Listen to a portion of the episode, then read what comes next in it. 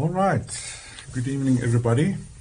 I must say, this feels extremely strange to um, sit here in my dining room and speaking to my phone.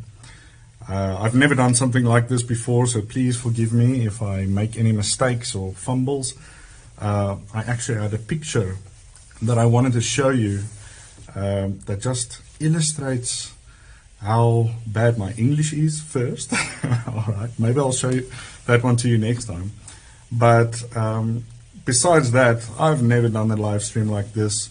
I've tried my best to set everything up. If uh, perhaps one day I can show you what I've done here, I might take a picture or move the camera around. But I've got a screen there, a screen here, a screen here, um, and everything's moving, and two of them are showing my face.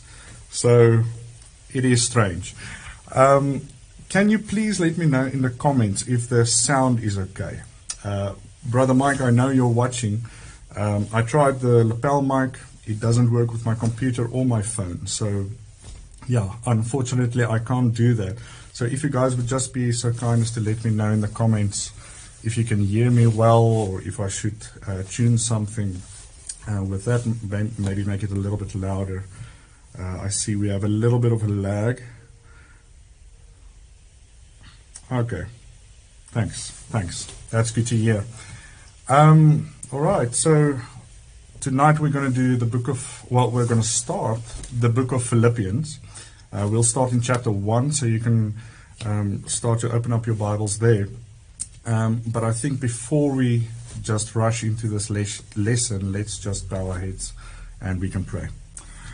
Father, we thank you for being with us today. Thank you, Lord, that once again we can come to you in the middle of the week and um, learn some more about you and about your word.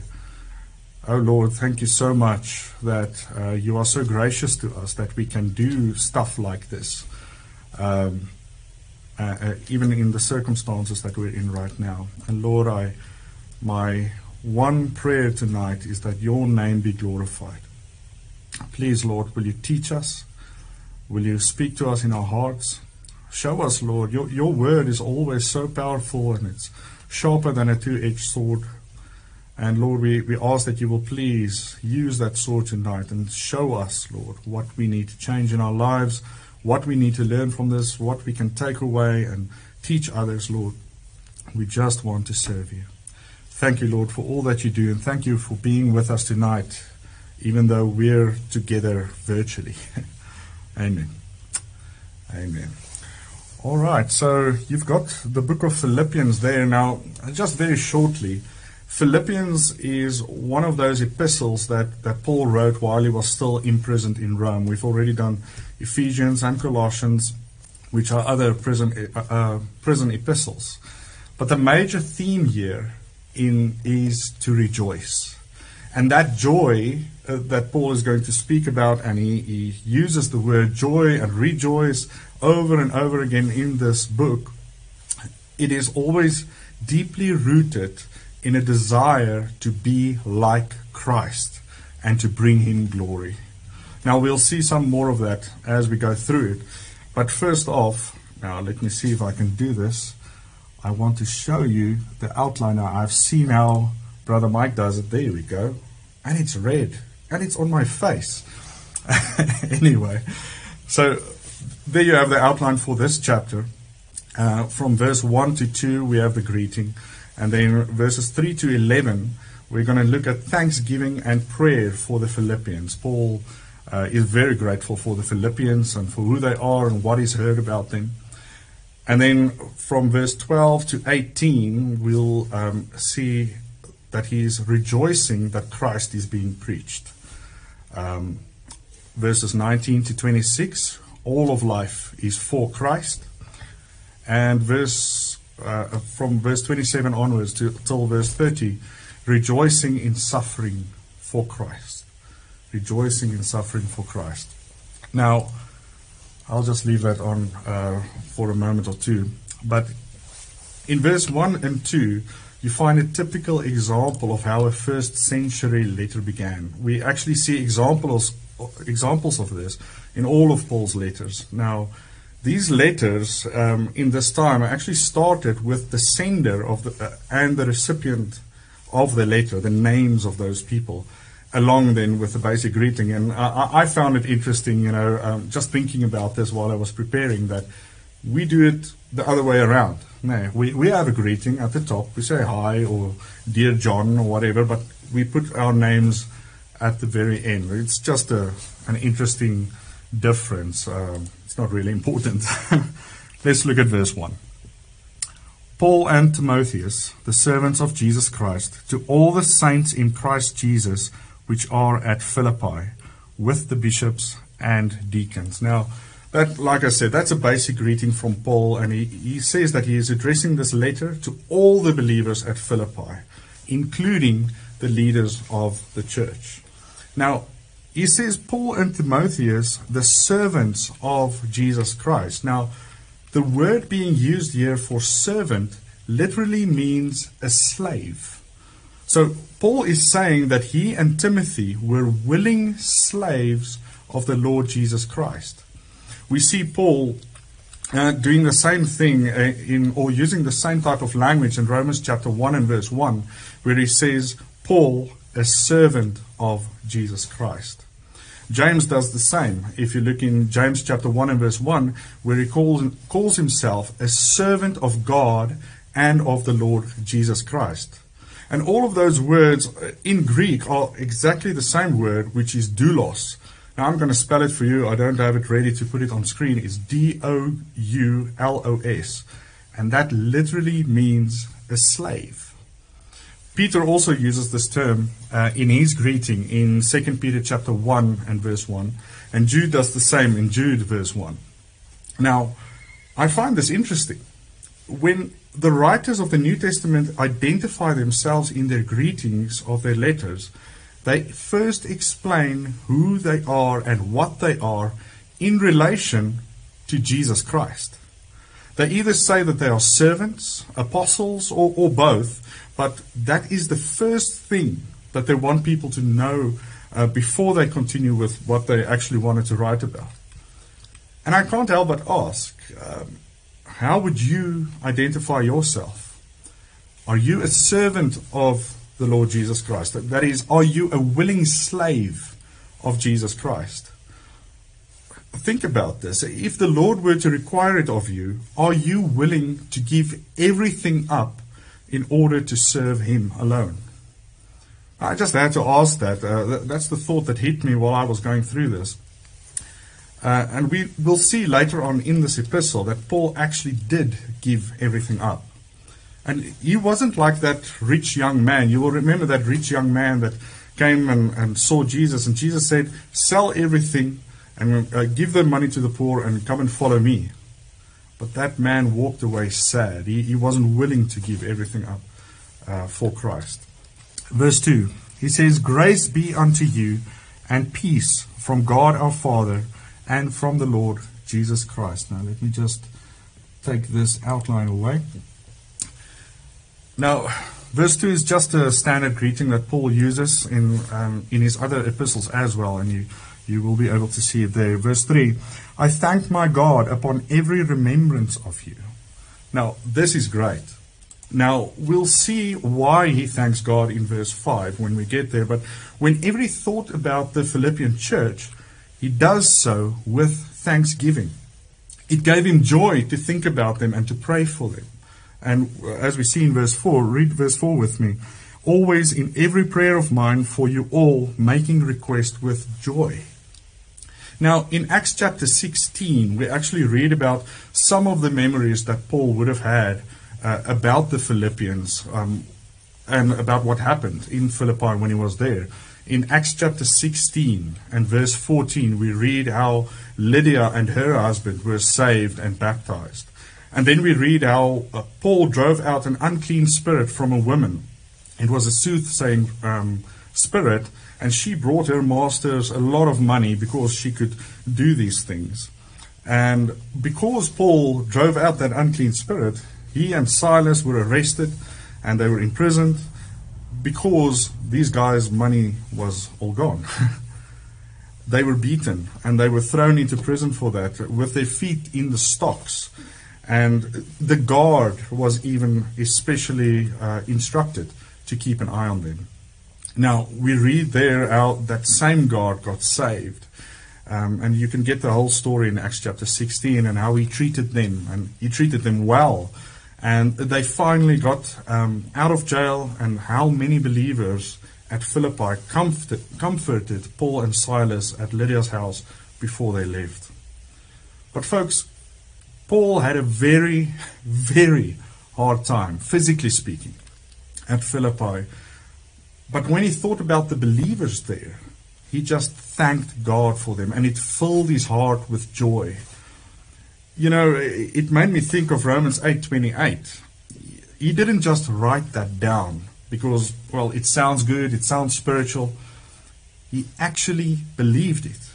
He truly, truly believed that all things work together for them or, or to them that love God, to them who are the called according to his purpose. And we will see some more of this in this letter. Verse 4 Always in every prayer of mine for you all, making request with joy. Now, I, I already touched on this. It filled Paul's heart with joy to intercede on behalf of these Philippian believers. Now, that's the heart of a pastor, isn't it? And not only a pastor, but I believe that we should all be filled with joy to be able to intercede on behalf of our fellow believers. You know, it is more blessed to give than to receive. And this also works in the area of prayer. It really is a, a source of joy to be able to intercede on the behalf of others.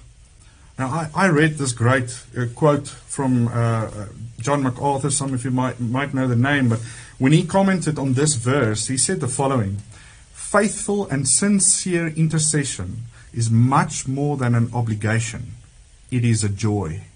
Faithful intercessors are more preoccupied with the needs and welfare of others than their own and ask God to pour out His divine blessing on them. If you truly love the brethren, you will care about what is going on in their lives and what they need, and, and you will care more about that than your own needs.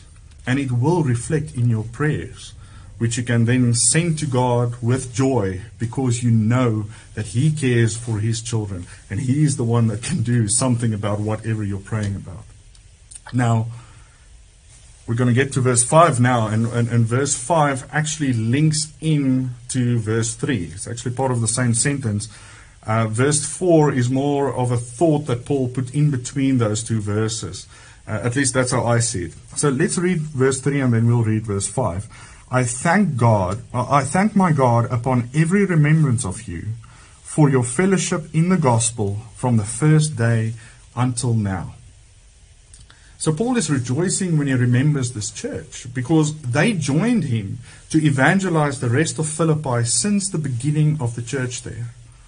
And not only that, but they also supported Paul financially after he left that area. And we, we see that in Philippians chapter 4. Let's, let's just turn there quickly. Philippians 4 and verse 15. Philippians 4, verse 15. Now ye Philippians know also that in the beginning of the gospel, when I departed from Macedonia, no church communicated with me as concerning giving and receiving, but ye only. For even in Thessalonica ye sent once and again unto my necessity. so the Philippians were the only believers in that in the beginning of the gospel, as he says, when they, when they started ministering there, and um, that actually ministered to all of his needs. and when they did that, they were making an eternal investment into the ministry of the gospel. They wanted others to be saved like they were. And so they supported Paul so that he could reach more people because he, he went to places where they couldn't reach. And folks, that is why we are supporting missionaries, isn't it? Uh, they are able to go to places and dedicate their lives to that and we are here. I mean, I work a full day job, I don't have time to go out to different island or different country or different town even every day and witness uh, to different people. But these these guys can, and they need our support, and and that is what the Philippians did for Paul. Let's go back to chapter one and verse six. Being confident of this very thing, that he which hath begun a good work in you will perform it until the day of Jesus Christ. Now, this good work that he is referring to is a reference to their salvation. So you see, salvation is only the start of the work that God does in a person when they come to faith. God does not have a lot of halfway projects lying around the house like, like well, m- many of us do. Okay, I have a lot of halfway projects lying around the house. But when God starts a work in someone, he will continue working and working on work, working until he finishes it in that day of Jesus Christ. And this is an excellent verse to go to when, when we talk about eternal security of a believer. Uh, because God will keep on working. He's not going to just stop that work in the middle of it. It wouldn't make sense. Now, you know that we have an entire lesson on that in our basic discipleship course. And if you haven't gone through that, I strongly recommend it. Um, um, you're welcome to contact me if, if you would like to go through that. But the point in this verse is clear. God will continue working in a person from the day that he gets saved until the day of Jesus Christ. Now, what a wonderful promise. You know, that should fill you with excitement. God is not done with you you are still a work in progress. And He won't just leave you the way you are, He will continue working. And it may not always be comfortable, but it, it is part of the good work that He started in you and that He's constantly performing in you. Now, He says that God will perform it until the day of Jesus Christ. Now, that's the rapture. That's the day that we not only leave this world behind, but according to 1 Corinthians 15, we will also receive new bodies that are similar to Jesus' glorified body. And we will finally be free from all sin and, and even the temptation of sin. In 1 John chapter 3 and verse 2, John writes that we will be like him in that day, like Jesus. And then the highlight of it all, he says, we will see him as he is. Folks, we're going to see Jesus, the one that we put our faith in to save, to save us, and the one that actually did save us, the one we've never seen. We've heard a lot about him. We have a relationship with him, but one day we will see him just like he is.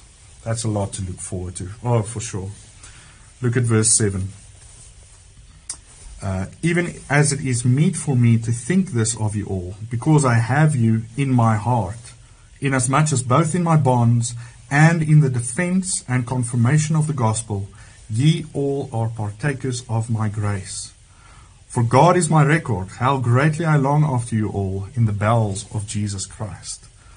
Paul loved these Philippian believers a lot. And that's why he says things like, I have you in my heart, and how greatly I long for you all. Um, what does it say there? How greatly I long for you all in the bowels of Jesus Christ. And we actually see in all of his epistles that he greatly loved all of the believers, even those that disappointed him.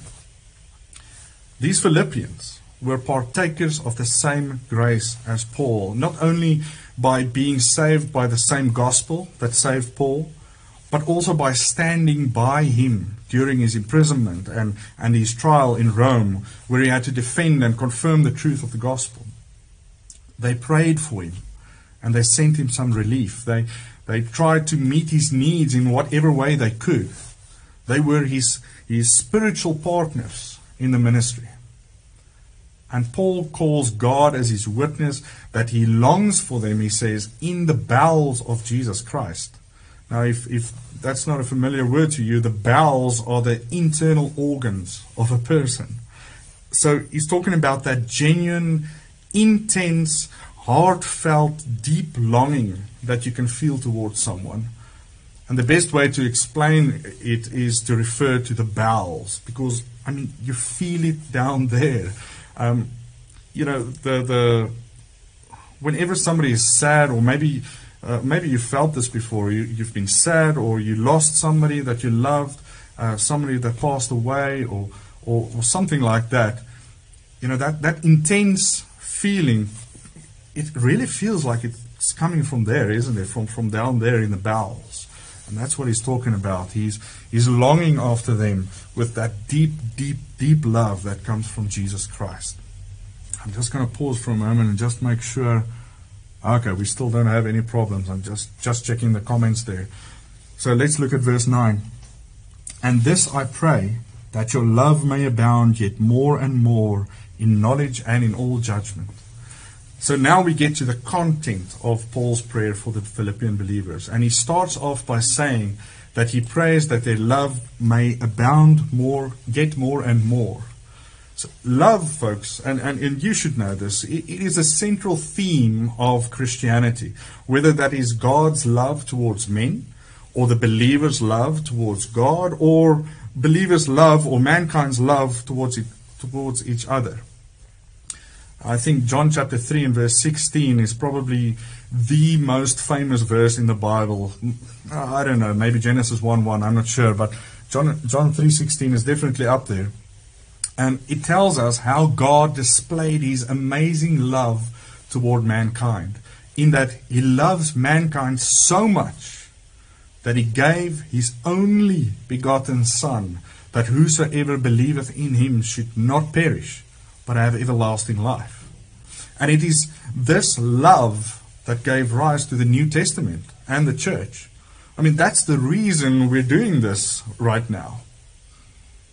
Paul said in Romans chapter 5 and verse 8 that that is how we can know that God loves us. Because Christ died for us. That's the proof of it. And God not only loves us, but John even tells us in 1 John chapter 4 and verse 8 that God is love. it is part of God's very nature, and it is critical in understanding the gospel of our Lord Jesus Christ. It is because of love, God's love towards men, that He didn't just leave us to ourselves and, and just let us be damned to hell. You know, people sometimes fall into a depression or, or, or they go through some kind of, call it a spiritual valley and they start to think that, that God doesn't care anymore or that He doesn't love them anymore. I know some of you have experienced that in the past. I know I have. Some of you may exp- be experiencing it right now. But that is when we should remember what God already said. And we should rather stand on that than building our, uh, you know, on a house of sand of how we feel. His love is not dependent on how we feel. Uh, in fact, He is the initiator of this love. As John tells us in 1 John chapter 4 and 9, verse 19, that we love Him because He first loved us. now, as I said, one of the greatest expressions of God's love uh, towards mankind is that He sent His Son to die for us. Now, that happened about, what, 2,000 years ago? Maybe a little bit more right now? So, do you see? he first loved us. Even though he knew everything that we would do, everything that we would say, everything that we would feel, he still loves us. And that may be something to ponder if you are going through a rough time spiritually.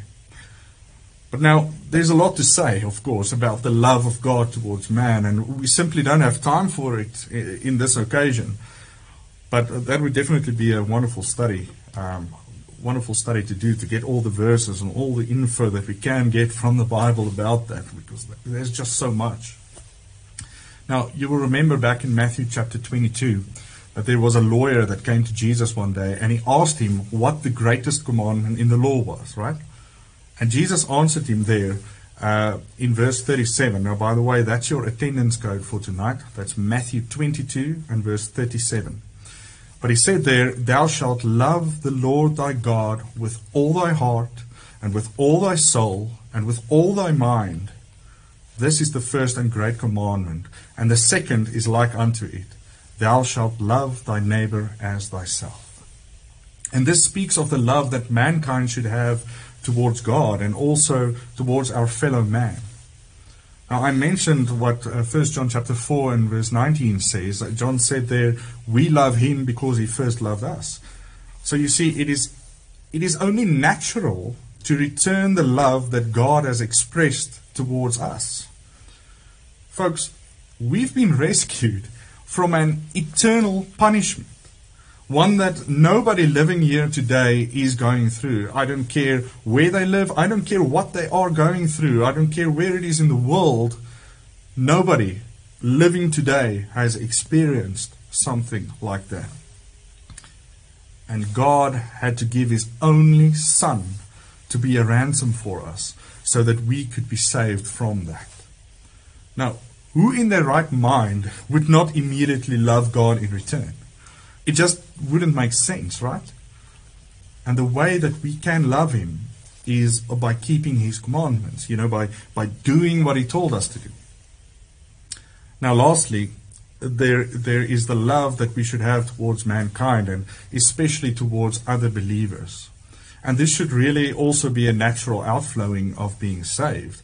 In fact, John also tells us that, that it can even be used as evidence that somebody is actually saved. So in 1 John chapter 4 and verse 20, you know what? Let, let's turn there for a moment. I'll just grab a bookmark here. 1 John chapter 4.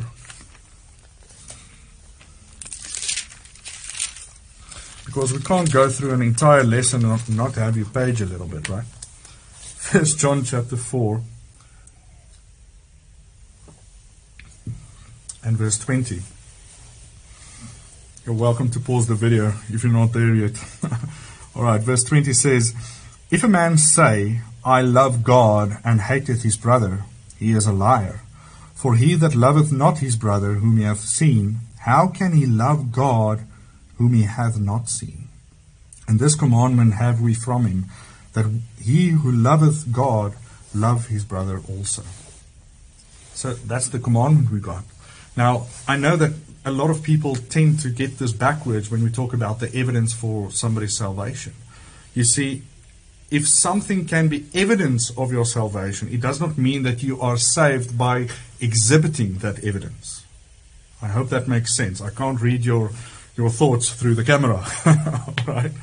You see, if love towards the brethren is an evidence of salvation, you shouldn't make the mistake to think that you will be saved by loving the brethren. Those are two different things. Salvation is like the root of a tree, while love for the brethren is the fruit of the tree. And in fact, it is even called the fruit in Galatians 5 and verse 22. So it is something that will be evidenced in your life if you walk in the Spirit. Now, let's go back to Philippians 1 and verse 9. And sorry. So the Philippians were already showing their love towards Paul and, and each other, even. And Paul is accepting that as a given. And this is why he could say that he wanted their love to abound more and more. Now we have similar ex- similar exhortations such as this in 1 Peter chapter 1 and verse 22 where Peter tells the believers to love one another with a pure heart fervently. Hebrews chapter 13 and verse 1 says, Let brotherly love continue. And there are others like this. Uh, we have a lot of this in the Bible. But Paul adds here, and he says in verse 9, that your love may abound yet more and more in knowledge and in all judgment. Now, this is an important thing to understand here. Real biblical love is not based on sentiment or, or physical attraction, but it is grounded in the truth of Scripture and it fulfills the standards that the Bible puts on it. So that is the knowledge that, that uh, Paul is referring to here. But it is not just the mere knowing of the facts of Scripture, but it, it also involves obedience to it. You know, Jesus said in John chapter 14 and verse 15, if you love me, keep my commandments. And so any kind of love, that is, that is true love, that is not grounded in the truth and standards of the Word of God is not genuine biblical love, of course. But Paul goes on to say that he wants their love to abound in all judgment, he says. Yeah, in all judgment. Now, this must be very strange um, to hear for those people that equate judgment with hatred.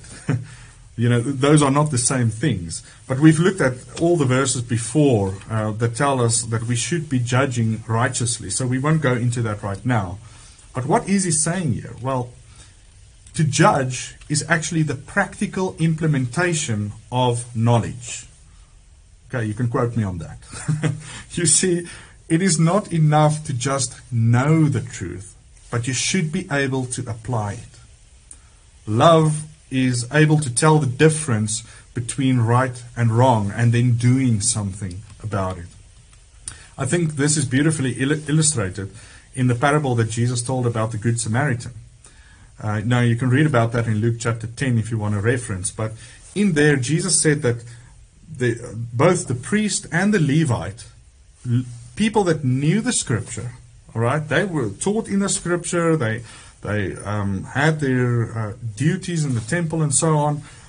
They just passed by the man that was beaten up and left for dead next to the road. They actually passed by on the other side of the road. You know, oh, I don't want to be close to that guy. But they had the knowledge of Scripture. So they should have loved the man because of that knowledge and because they know what God wants, but they rather passed by on the other side. But instead, this Samaritan man took the time to help this man. The Samaritan knew that the right thing to do was to help him rather than ignore him. And that, folks, is real biblical love, which is knowledge being put into practice. So Paul continues his prayer in verse 10. he says, that ye may approve things that are excellent, that ye may be sincere and without offense till the day of Christ. So, believers have always been bombarded by different things in the world, and Paul's prayer is that the Philippians will be able to make a distinction between those things that are really important and those things that are not, so that they can establish the right priorities in their lives. And the reason for that is that they will be properly prepared for that day that Jesus comes back and we as believers will be judged by him. You know, that's the judgment seat of Christ. And we read about that in 1 Corinthians chapter 3. And Paul says there that we have Christ as the foundation. When you get saved, you get a new foundation, and that is Jesus Christ. That foundation is immovable.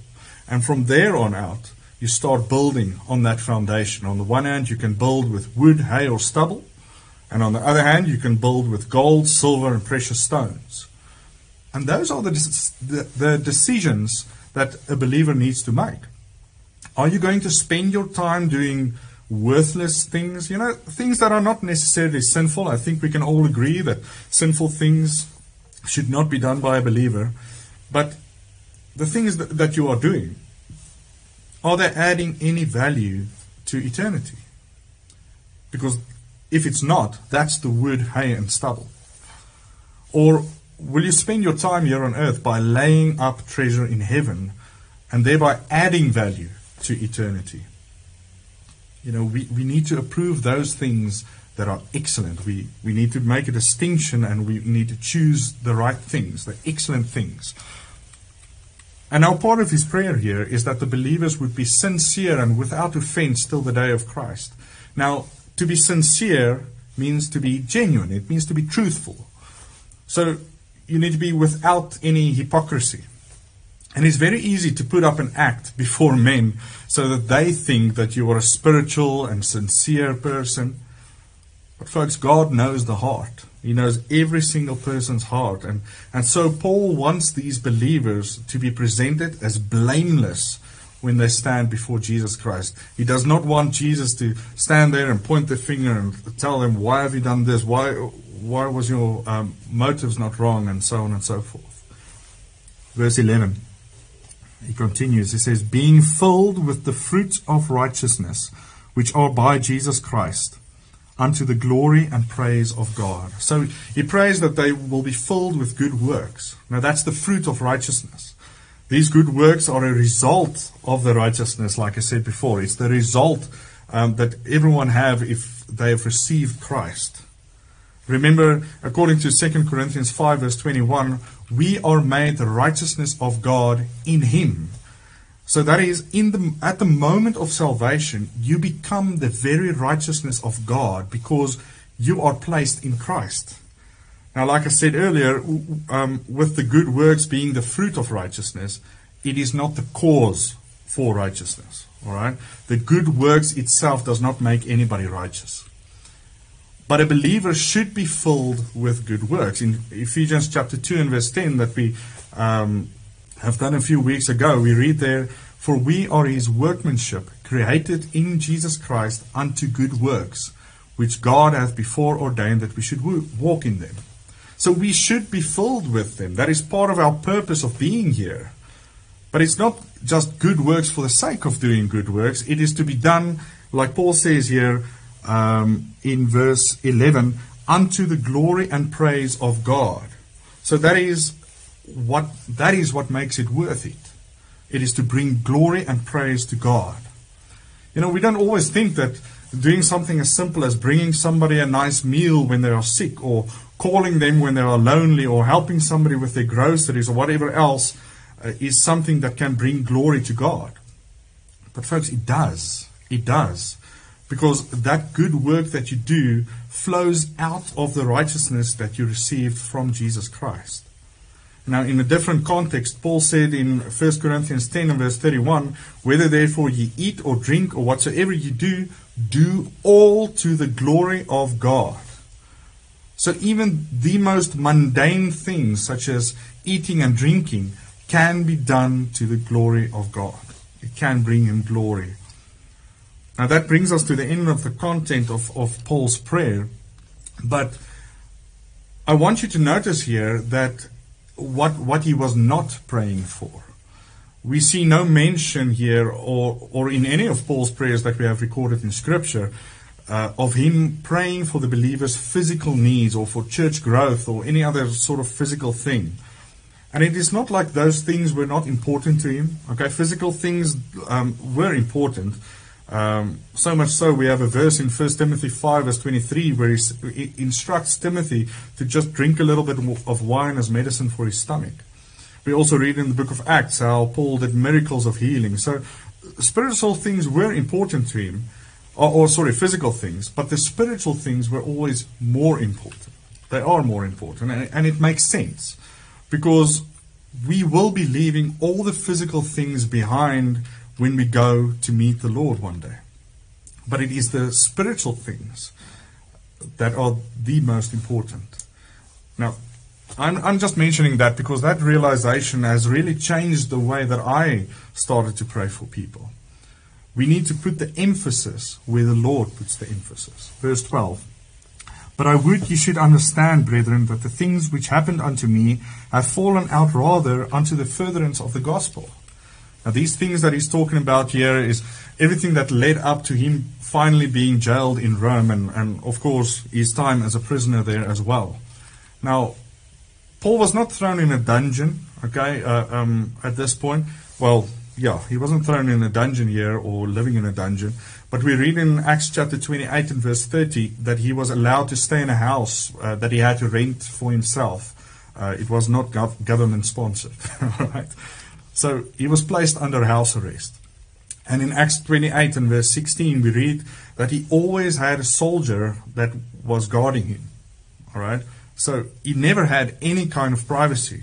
That God was there when he ate, when he slept, when he had friends over, when he prayed, or when he taught, or when he preached. Can you imagine living like that? Uh, nobody wants that. Nobody wants that. But Paul didn't think of it that way. He's, he's basically basically telling the Philippians that, that well, should, they shouldn't be worried about him or feel sorry for him. But the things that happened to him actually worked out in such a way that the gospel could be preached to more people.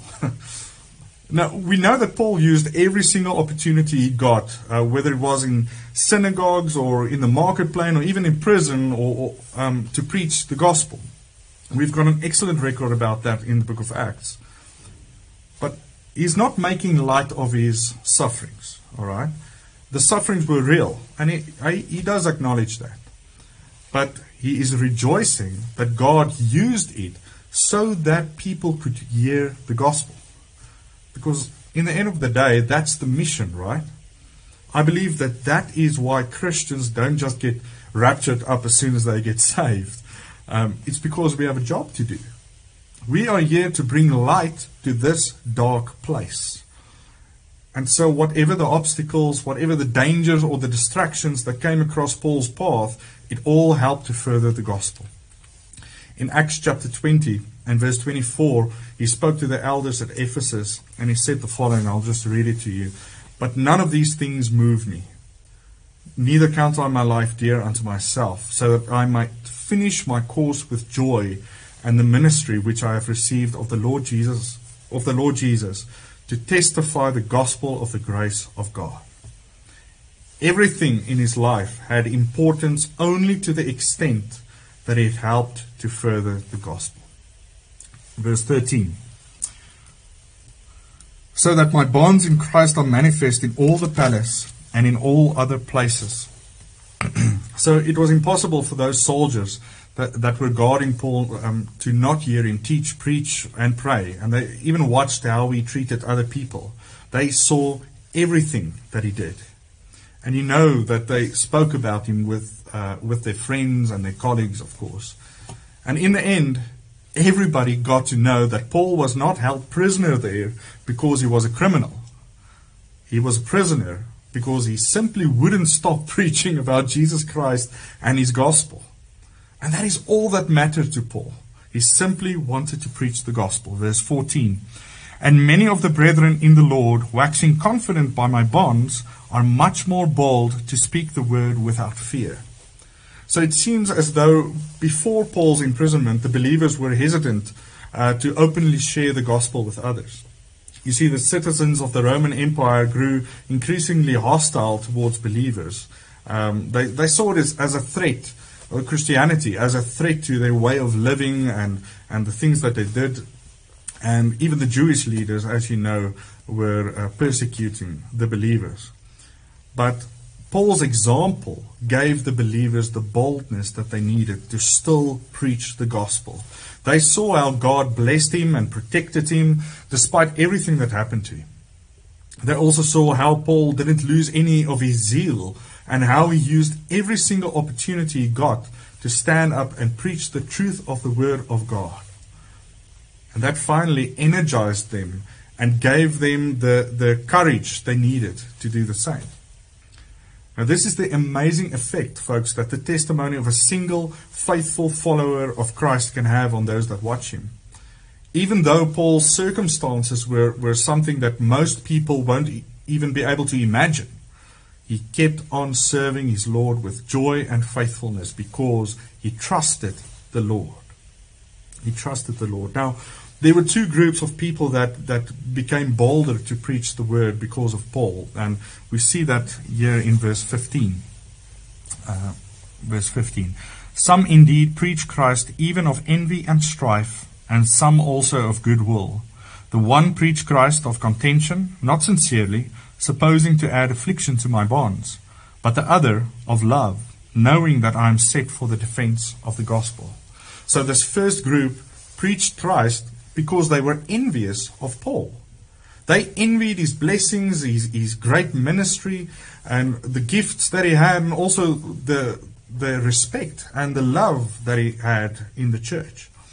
And so, like anybody who is motivated by envy, they started to cut him down before other people to make themselves look good. And to be honest, if you think about it, it, it wouldn't have been too hard to do. Paul was in prison, they weren't.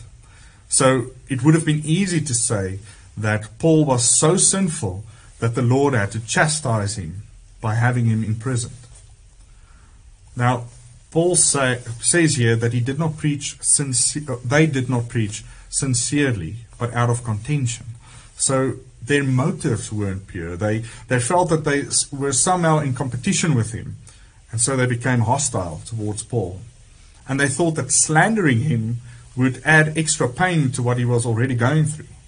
Now, I'm sure it wasn't fun to hear the things people are saying about him and the um, false accusations and the stories, uh, the, the gossip that's going. I'm sure it, it hurt Paul's heart. But he says that they were preaching Christ.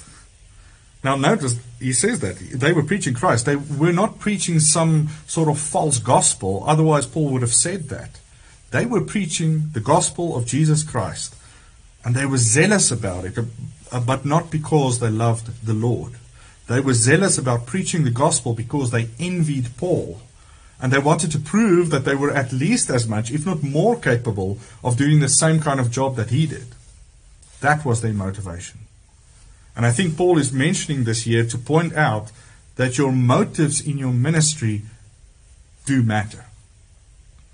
It's good to take some time every now and again and, and to check if you're doing what you do because you love the Lord or whether there's some sort of false motivation behind it. Maybe you want to try and impress the pastor or, or, or somebody else or, or whatever it may be. Be seen. But then there was this other group that Christ preached, that priest preached Christ out of goodwill. And that indicates their motive. Their motives were pure. They loved and they supported Paul and, and his ministry, and they were truly grateful for him they knew that he wasn't in prison because he was unfaithful to the Lord, but actually the opposite. They knew, as Paul said here in verse 17, that he was set for the defense of the gospel. They knew that it was his job to preach the gospel there in prison, and also that that was the reason that God allowed him to be there in the first place.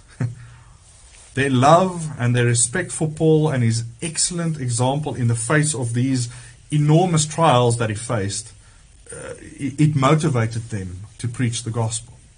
Verse 18, he says that, What then? Notwithstanding every way, whether in pretense or in truth, Christ is preached, and therein, and I therein do rejoice, yea, and will rejoice. So he says, whether they're preaching out of envy or out of goodwill, I don't care just as long as Christ is preached.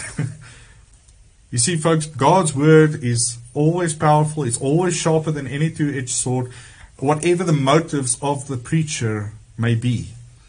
Think of Jonah. Jonah went to Nineveh. He didn't want to go, all right?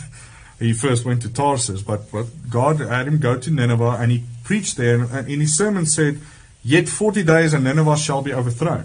That was it. And that all of Nineveh repented and God spared them. But his motives weren't right. You know that. But you see, God's word is always true. It is always powerful. It, it will always accomplish that which the Lord pleases.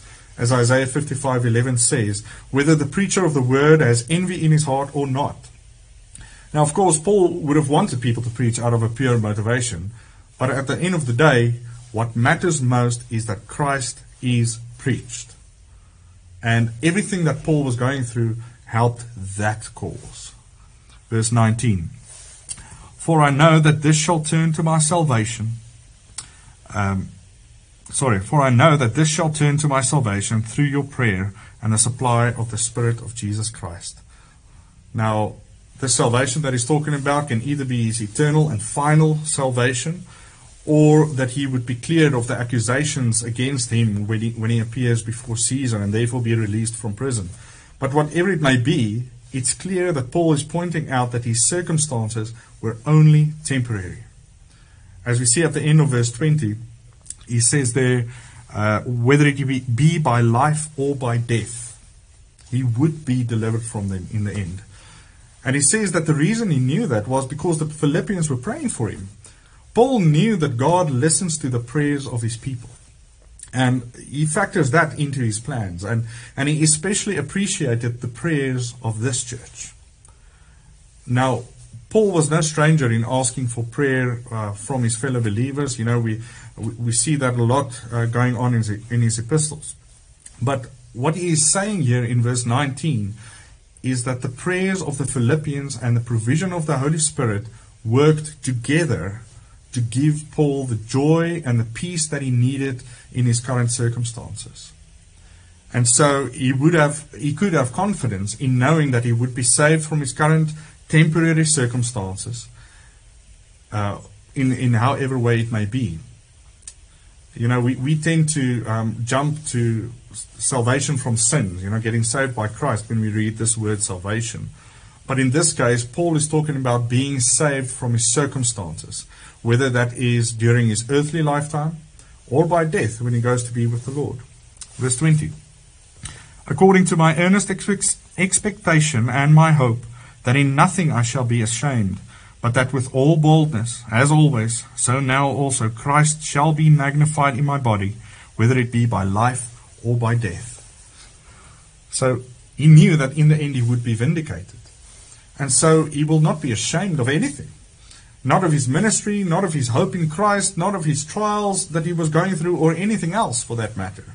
He did it all and was going through it all because he had this chief goal in mind to magnify Christ in his body. And this should be the desire of every one of God's children. You see, in the end, Paul didn't care how he would be able to magnify Christ, uh, whether it was by his life or by his death. He was just continually pressing towards that goal. And he, he says that in verse 21 For to me to live is Christ, and to die is gain. I almost want to give a moment of silence there, but I see our time is running out, so I won't. But for Paul, all of life only had meaning in Christ as long as Christ was magnified in him. And he saw death as a gain to him because then he would be able to only focus on glorifying Christ for all of eternity without all of the earthly distractions and problems. What an amazing example of what a Christian's attitude must be. Folks, we do. We, we, we live in strange times. And all of the issues of the day can get overwhelming. So much so that you just want to go sit on a heap of ashes and feel sorry for yourself. It would do us well to keep this perspective that Paul is showing us here. To live is Christ. Everything in your life can be used as an opportunity to magnify Christ. And perhaps that is why so many Christians have lost their joy. Because their life started to revolve around themselves and all sorts of other things instead of Christ. I don't know. Verse 22. But if I live in the flesh, this is the fruit of my labor. Yet what I, what I shall choose I wot not. For I am in a strait betwixt two, having a desire to depart and to be with Christ, which is far better. Nevertheless, to abide in the flesh is, is more needful for you. So, Paul is saying he's, he's torn between these two op- options. Either I have to die and be with Christ, or stay alive and keep on serving the church. Now, on the one hand, he knew that if he would stay alive, that he would continue to lead people to the Lord, he would continue to edify the church, teach the saints um, how to do the same, and so on. And on the other hand, if he were to die, he would be with Christ, which is far better, he says, and it is. Because that is the thing that we are ultimately working, uh, looking forward to, right? To be with Christ to be freed from all the earthly suffering, all the problems, all the tears, to see Him as He is, and to be with Him forever. Oh, it's definitely far better. But unless you think that Paul had suicidal thoughts, he, he says that on the other hand, he can stay in this life and continue working for Christ. You see, Paul was a faithful minister of the word. So, as long as the Lord still had to had work for him to do here on earth, he was willing to stay on and to do it, even, even though he longed to be with his Savior. Savior, verse 25. And having this confidence, I know that I shall abide and continue with you all for the furtherance and joy of faith. So he, he knew his ministry to the Philippians was not complete, which is why he is so confident that he will keep on living for a while before going on to be with Christ. He, he was convinced that the church still needed him so that they could grow in their faith. And whenever you grow in the faith, you will necessarily grow in joy. That just goes hand in hand.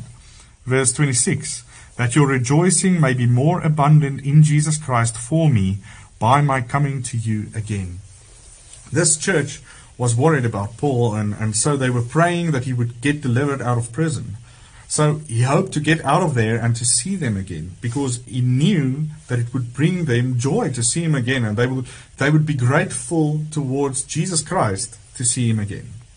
You see, their joy for Paul was rooted in Jesus Christ. And that is, uh, that is because he was such a faithful minister of Christ in the, or to them rather.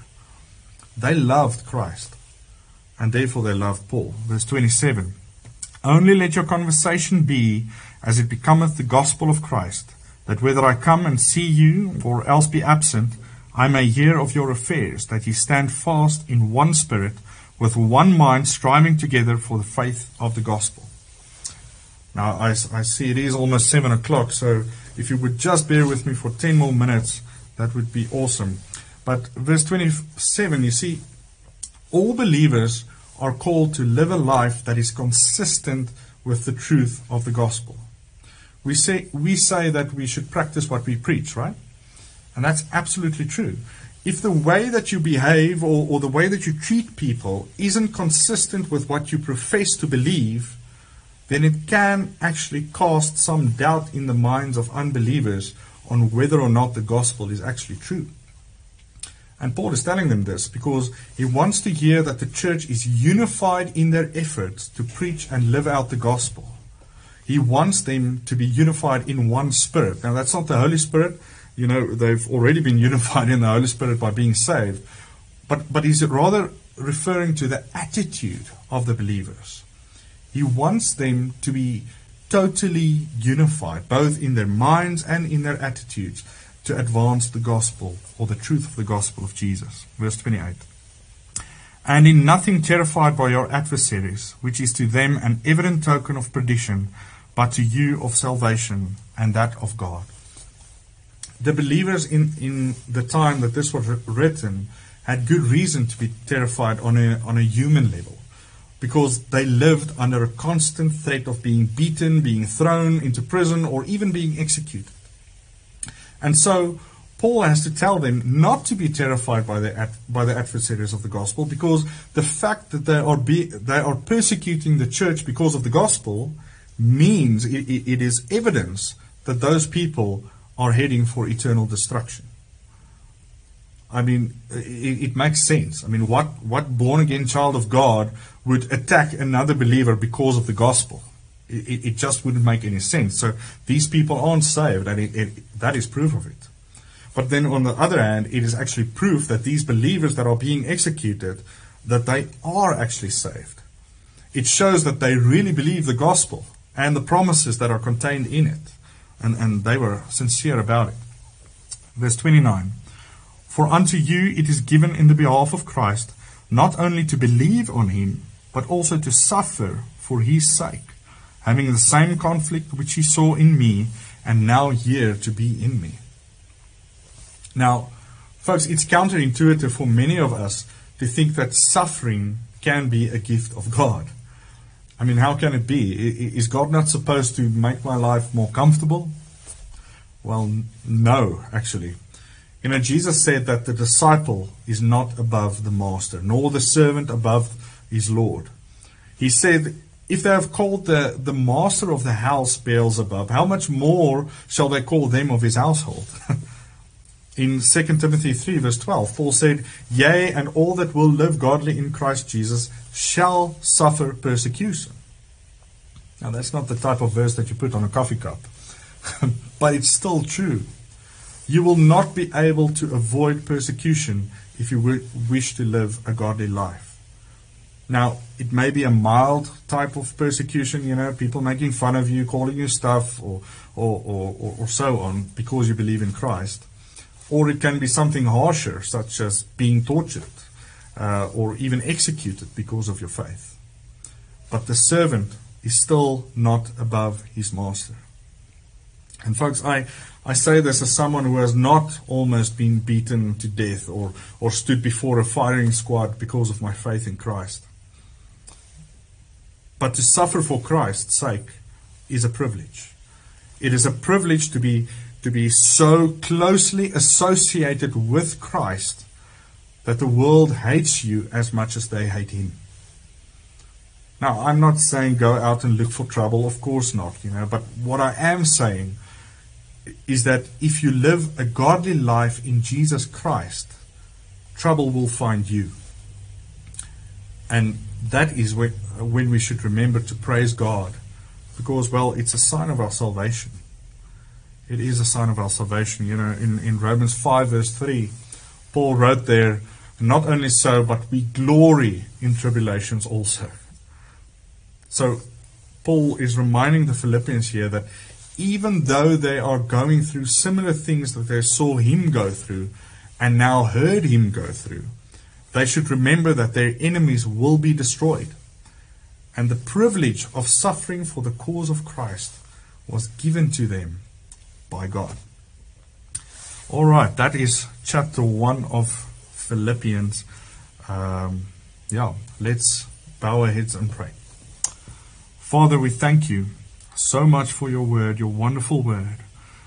Lord, thank you for putting us under conviction when we read about uh, the things that you did. Lord, when we read about the things that Paul did and what he was going through and the believers um, there in Philippi, Lord, it, it is humbling, Lord. It, it, it is really convicting um, things to think about. So, Lord, I want to ask you, please help us to to be faithful servants of you, willing slaves. Lord, please help us to glorify you in our bodies, so that one day, Lord, you may not be ashamed of us, but Lord, that that um, you would you can say, "Good job, Lord." I think that that's the main thing, Lord. We want to praise you, Lord. Thank you for being with us tonight, and thank you for um, for teaching us through your word and through your spirit. And uh, Lord, please be with us the rest of this night. We pray this in Jesus' name. Amen. Amen. Thank you, everybody. I hope you have a good night. Bye.